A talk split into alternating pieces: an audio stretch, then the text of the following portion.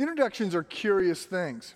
I'm not thinking about the introductions to a book or a play or even the introduction to a sermon. I'm thinking about introductions as in, hey, Mike, I would like you to meet Sarah. They can be uh, formal or casual, they can be funny. Uh, introductions can be stressful uh, especially if you're the one doing the introducing and you're not 100% certain what you're going to say or how to say someone's name. Um, of course, they're also perhaps stressful, at the very least insightful, if you're the one being introduced by someone else. So introductions are by design. They're not, they're not very comprehensive, right? I mean, they're not going to be a big, they're not going to say everything about you. So when someone is introducing you, you have the opportunity to hear what it is that they think is significant about you, how they think about you. So it can be, hey, Jeff, want you to meet Mike. He is a good friend. Or, hey, Jeff, I want you to meet Mike. Uh, he's Sherry's husband. Or, Jeff, I want you to meet Mike. He's the guy that lives down the street that doesn't bring his garbage cans in on time. Okay? Can also be, Hey, Jeff, I want you to meet Mike. He's a pastor, which I've routinely complained about.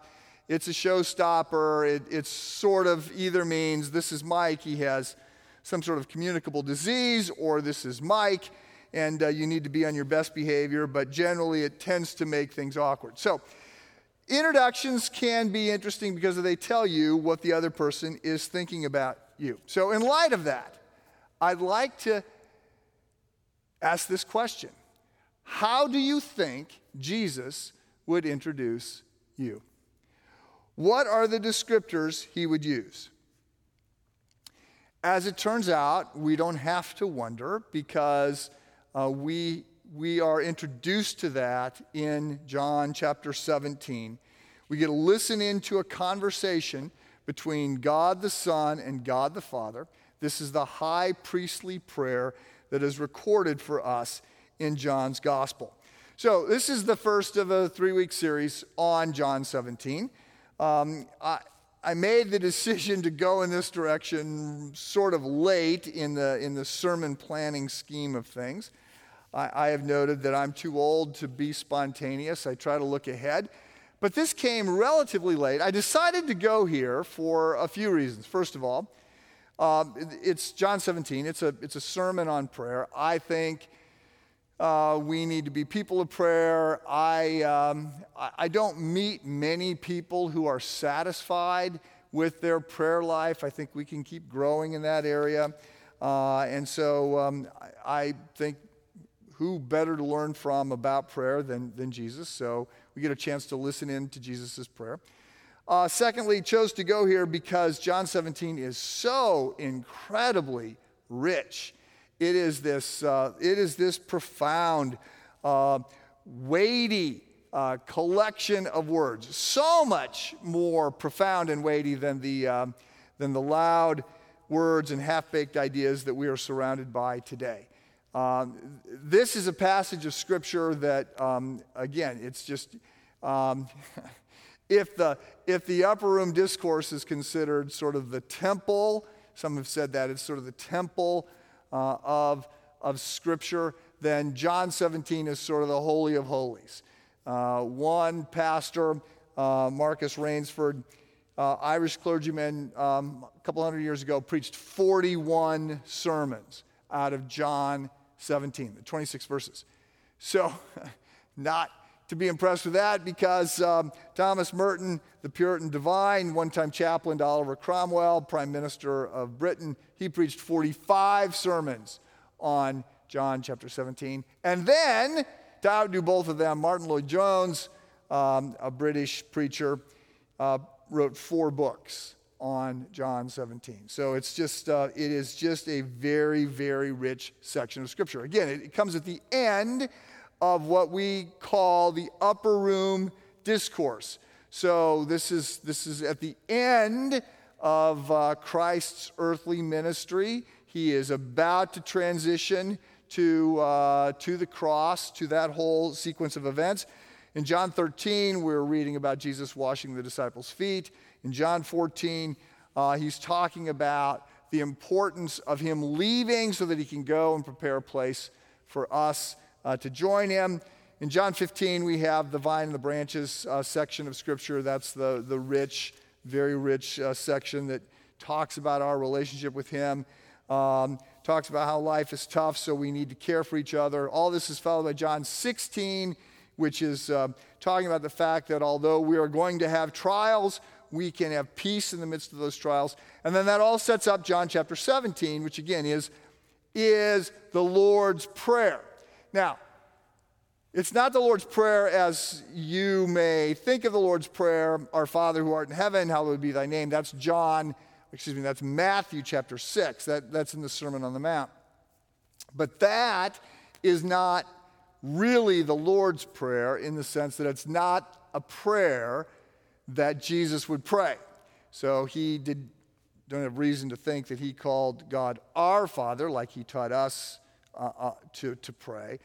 Jesus, of course, doesn't need to, to pray for forgiveness of sins. Uh, so this is a prayer that he was teaching the disciples to pray. Um, and John 17 is a prayer where we get to listen into uh, the dialogue that Jesus has with God the Father. So uh, Jesus is often praying. Uh, we see this throughout the Gospels. We see that Jesus prays early in the morning and he prays before he picks the 12 and he prays before he walks on water and he prays for children and he prays. I mean, he's praying all the time. This is the longest recorded prayer uh, that we have. So we, we hear that Jesus is a person of prayer. We know that he's a person of prayer because the disciples, that's what they ask Jesus to teach them. They don't say, teach us how to walk on water. They don't say, teach us how to find, you know, coins in a fish's mouth as he once did. They don't, they don't, they don't pray that. They sort of sense that, that uh, at the heartbeat of who Christ is in his ministry is his relationship with God, which is cultivated through prayer. And so they say, we, we want, we clearly need more of that. And so uh, we have all these examples of Jesus praying, but we don't generally get to hear what it is Jesus is praying for. This is the longest recorded instance of that. And so um, uh, we have a chance to listen in now to the prayer. Um, and so the first reason I want us to go to John 17 is because it's on prayer. The second reason uh, is because it's so rich. The third reason I moved this here is because of what he prays for us. And I think, I wrote in this Friday's update, um, I, I, I mentioned that the ambient anger in the system continues to grow. And there's just uh, a variety of reasons for that. It's not, it's not surprising, but it is a thing and it is distressing and it is something that I think that uh, we need to be aware of and that we need to be processing. And so, uh, in light of that, uh, I want us to realize the things that are on Christ's heart to pray for us. The things he wants to see that are true in our life. It's, it's instructive for us. And so, in John 17, it's, it's encouraging to step back and to note that, that Jesus prays for you right? Jesus prays for me. So the, the start of the prayer, he's praying for himself. He, this is a very stressful moment in Christ's life. He is going to, he is about to be betrayed. He's going to be crucified. He knows all this is happening. And so uh, his stress points are high. And consequently, uh, he, is, um, he is praying for himself. Then he prays for his disciples. He prays for the 11 uh, that are coming um, or that are still with him. And uh, he prays for their ministry and what's going to happen as he leaves. He's praying for them. Then he prays for those who come to faith through the ministry of the apostles, which would be us, right? I mean, it's a downline. It's, you know, it's a couple thousand years that it has cascaded down. But we stand in that genealogy. We stand in that lineage. And so Jesus is praying for himself, and he prays for the disciples, and he prays for everybody that is going to come to faith. Through the ministry of the disciples, and that's us. And uh, so, what is significant is to note what he prays for for us. So, Jesus is praying for you. What does he pray for? Well, it turns out that he prays for four things. First of all, that we hold on to the truth. Secondly, that we grow in holiness. Thirdly, that we stay on task, that we stay on mission. And finally, that we remain unified, that we are held together. Truth, holiness, mission, and unity. These are the things that uh, are on the list that Jesus prays for us. And so uh, I want us to walk through this over the course of the next few weeks, uh, John chapter 17, and so you can um, follow along. John chapter 17, verse 1. After Jesus said this, so he's been talking to the disciples and he's been telling them that things are going to get difficult, uh, that, that uh, they need to care for each other, things are going to be hard, that they can't have peace in the midst of hard, but they're going to have hard. Right? So he's, he's telling them. It's a point worth underlining. He's telling them, he's telling you, he's telling me, expect trials, headaches, heartaches hardships. In this broken world, uh, you should expect difficulty. So, after he said all this, um, he said, Father, the time has come. Glorify your Son, that your Son may glorify you. So, this is the way that the Trinity works, uh, what one, one Puritan divine referred to as the sweet society of the Godhead. God has existed always and forever in the perfect, fellowship of himself, Father, Son, and Holy Spirit. And it is a, it is a model uh, of, uh, of how we are to interact with each other. And so what you see is that they're, they're never, I mean, you never hear the Father say he's great. You never hear the Son say he's great. You never hear the Holy Spirit say he's great. What you hear is the Father saying the Son is great. What you hear is the Holy Spirit saying the Father and the Son are great. What you, what you see is that there's just this constant deference and, and, and uh, adulation of the others. And so uh, Jesus says, Father, glorify me that I may glorify you. For you granted him, and um, so he's going to speak in third person, which, um, which can be a, a, little hard. So let me just say, uh, let me put it in first person. So, so Jesus says, For you granted me authority over all that I might give eternal life to all those you have given me.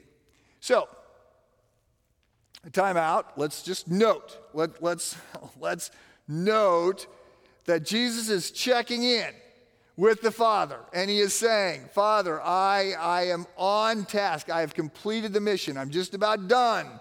Uh, and let's note what the, the central task is that he's reporting in on. So, the central mission of Jesus um, is, is not that he was going to teach or that he was going to heal or that he was going to serve others or even that he's going to love. All of those things are absolutely mission critical.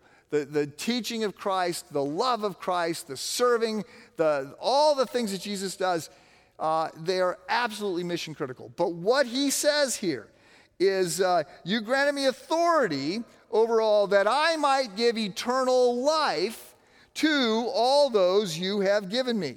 So, the, the central purpose for which Jesus has shown up in order to, uh, in order to fulfill his assignment, the, the central reason that Jesus steps down out of heaven and becomes one of us is so that he can uh, secure for us eternal life, so that he can die in our place and grant us the gift of eternal life.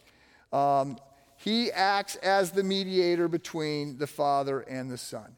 And uh, he, is, he is unlike any other mediator because um, he does not have to offer a sacrifice for his own sins. Right? He is a priest that is unlike any other priest.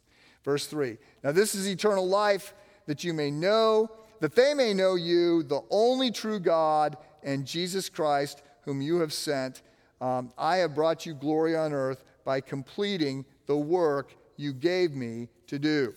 So, um, remember, Jesus sat down.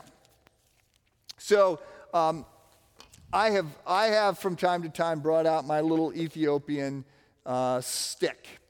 Uh, I bought this, I don't know, 10 years ago when I was uh, in Ethiopia and attended an Ethiopian Orthodox Christmas service.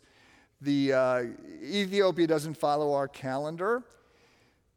So they're like four months difference in terms of, of the months, and they're also like eight years behind the rest of the world in terms of the way they number things. I, I never completely understood it. But I was there, and it was their Christmas. And um, so uh, we went to their national cathedral, which is a trip in and of itself because um, Haile Selassie sort of claimed to be the Lion of Judah. And I mean, you got all that crazy stuff going on there, and a lot of uh, a lot of the stained glass uh, in this national cathedral was more about Haile Selassie and how he fit into the biblical story, which of course he doesn't. But among other things that I took away in that service was, was remembering that, uh, that a priest is supposed to stand until their work is done. So Hebrews 1 says this for us. Um, so Hebrews 1 1.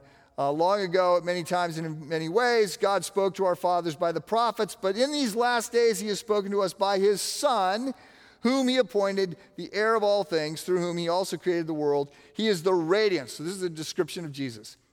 He is the radiance of the glory of God, the exact imprint of his nature. He upholds the universe by the word of his power. After making purification uh, for sin. So again, his mission. After making purification, after dying in your place, after paying my moral debt, after making purification for sins, he sat down at the right hand of the majesty on high. So the point is, he, Jesus didn't sit down until he was done with his assignment priests in the Orthodox tradition understand that they are not to sit down until they have completed all their tasks. And their services can go seven or eight hours. Uh, again, 65 minutes. I mean, I, okay, different, different sermon. The point is, in the Orthodox Church, because the priest can't sit down, a lot of the priests are, are relatively old, they prop them up with these sticks. So they, they have all these sticks that are designed to hold the priest up.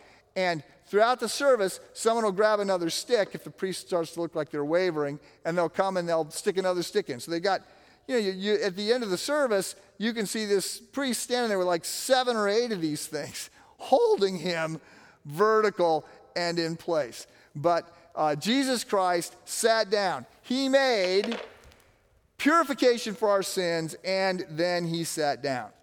Um, verse 4 I have brought you glory. This is Jesus. Um, I have brought you glory by completing the work you gave me to do. Right? So then he's done, sits down. Verse 5 And now, Father, glorify me in your presence with the glory I had with you before the world began. So I'm done. I finished the work you gave me to do. Please uh, elevate me. I'm, I'm ready. I, I left heaven. Jesus left all the, the glory and honor, the rights that were, that were his in heaven. He uh, humbles himself, Philippians 2. He empties himself, comes down, becomes one of us. While remaining fully God, he becomes fully man. And uh, he's saying, okay, uh, been there, done that, and now I am ready uh, to, to come back to heaven. Verse 6 uh, he now shifts the focus from himself, praying for himself, to praying for uh, others. I have revealed you to those whom you gave me out of the world. So he's now he's praying for us. Uh, and he's going to describe us, and we're going to gain some insights about Jesus thinking about us uh, because of the things that he prays for. I have revealed you to those whom you gave me out of this world. They were yours. You gave them to me, and they have obeyed your word. Now they know that everything you have given me comes from you. So, how do they know? Right, so, how do they know these things? Uh, how can you know these things? Because this is what Jesus taught. Uh, again, it's almost as if Jesus is reporting in to the Father on the mission that he has completed. Verse 8 For I gave them the words you gave me, and they accepted them. They knew with certainty that I came from you, and they believed that you sent me. I pray for them. I am not praying for the world. So he's not praying for everybody, right? He's praying for those who have, who have been um, who have been accepted, those who, for, who have confessed their sins, those he has died for. Uh, I am not praying for the world, but for those you have given me, for they are yours. All I have is yours, and all you have is mine, and glory has come to me through them. I will remain in the world no longer, uh, but they are still in the world, and I am coming to you. Holy Father, protect them by the power of your name, the name you gave me so that they may be one as we are one. So, again, there's so much here. I, I, I, am not at all surprised that uh, someone could get 40 sermons out of this, 45 sermons out of this. I'm a little curious as to how uh, Martyn Lloyd-Jones got four books out of it. But this is a profoundly rich passage. When I was um, a seminary student, uh, Robert Coleman um, was a professor and he was uh, fairly prominent in, in, those days in sort of evangelical circles. He'd written a book that had been translated into like 40 languages. And, um, and I, one semester, I was a study assistant for him. And uh, so I had the key to his office, and, and we would go into his office at night and, and study and, and I, I don't want to say goof around, but maybe goof around. And I remember uh, one night we were in there, there's three of us, and we were studying, and somebody started to flip through his Rolodex. And they're like, hey, hey, let's see who Coleman knows. And so they're flipping through his Rolodex looking at the names. And we come to the name of Billy Graham with his uh, home phone written. This is before cell phones. It's just, you know, home and office and personal. And we're like, we got we got Billy Graham's phone number. Let's call, let's call Billy Graham. Uh, we didn't, by the way, but um, Coleman was sort of, um, uh, was, was, he had some uh, cachet in sort of the broader uh, church at that moment. And um, he had a Bible study that I was in, and uh, I was supposed to pick him up. He didn't, uh, interestingly, he didn't drive much. And so he always had students driving him around. And I was to be at his house in the middle of the winter, uh, January in Chicago. Uh, I was to be at his house at 10 to 6, so 5:50. I was to be there to pick him up every Wednesday, and then we would go to his office um, and we would have a Bible study. And the Bible study uh, in Coleman's office was on John 15 uh, 16 and 17. We were just in those three books for the entire year. And uh, what I remember is uh, we would sit, uh, we were sitting in couches and on chairs, and, uh, and, and, and Dr. Coleman would read like three words. And uh, he'd close his eyes, and then he'd start to sing, and then he'd pray, and then he'd repeat those three words, and then he'd sort of preach pray. You know, his eyes are still closed, and you're sort of listening into his prayer. And uh, he was amazed at this passage of Scripture. What I remember was uh, being aware that he was getting a lot more out of this study than I was. Like, I was not nearly as uh, enlightened by the passage as he, uh, as he was. But uh, I come back to this whatever, 35, 40 years later. And, uh, and I guess what I would say is I am aware at a, at a deeper level how deep this passage is. So if before I could dive down uh, 10 feet into the text, I can now dive down maybe 15 feet, 20 feet, I don't know. But the, the, the, the ocean right here is about two miles deep. So I feel like we're just barely uh, scratching the surface. So we're going to be here for the next two weeks, and I want to particularly dig in on the prayer request for uh, truth, that we hold on to truth, and the one about unity. Uh, but I want to say uh, just a, a, little bit here to you as, as I wrap up. So, um, Christ's description of us in this prayer is really threefold. We, you, are unique. Unique people chosen by the Father. Uh, secondly, we have been given to the Son. So, what is it that's, what is it that's special about us? We have been made in the image of God. We have been chosen by the Father. We have been given to the Son. And we are not of this world. He, he will say, We are in the world, but not of the world. I'm leaving them in the world, but they're not to be of the world. This sort of picks up on the whole Augustinian uh, uh, two cities analogy the city of man, the city of God. We are living in the city of man, and we are to be engaged in the city of man. But our ultimate final, eternal citizenship is in the city of God. So, um, in light of that, he goes, I'm leaving them in the city of man, but they are to be citizens of the city of heaven, the city, city of God. And so, he's describing us as those people who, at the moment, have these dual citizenships. And he wants us to be certain that we are going to uh, be holy, even though we are living in a time that is difficult and broken and corrupt. And there are, there's a lot of ways that we can be sidetracked. He's not, does not appear to me that he's praying for our physical ease in any way. But he's praying that in the midst of the challenges that we face, that we are going to remain uh, in line. We're going to remain uncorrupted. We're going to remain pursuing holiness. He's also praying that we're going to stay on mission, that we are going to understand that we are living today in light of eternity, that we are, we are citizens of another world, and uh, that we are, we are to be bringing the king, that, that world to this world. We are to be bringing the, the kingdom of God, the values of Jesus, the love of God, the gospel itself to this world. Uh, and then, of course, he prays for our unity. So, Look, I want you to be encouraged um, this morning. Uh, I can't ask you to understand all that's in this passage. I don't understand all that's in this passage. Uh, but I can ask you to be encouraged and humbled by this fact. As Jesus prepared for his death, indeed, as Jesus prepared to go to the cross for you and for me, he was praying for our ultimate success, and thriving. You are on the heart of God.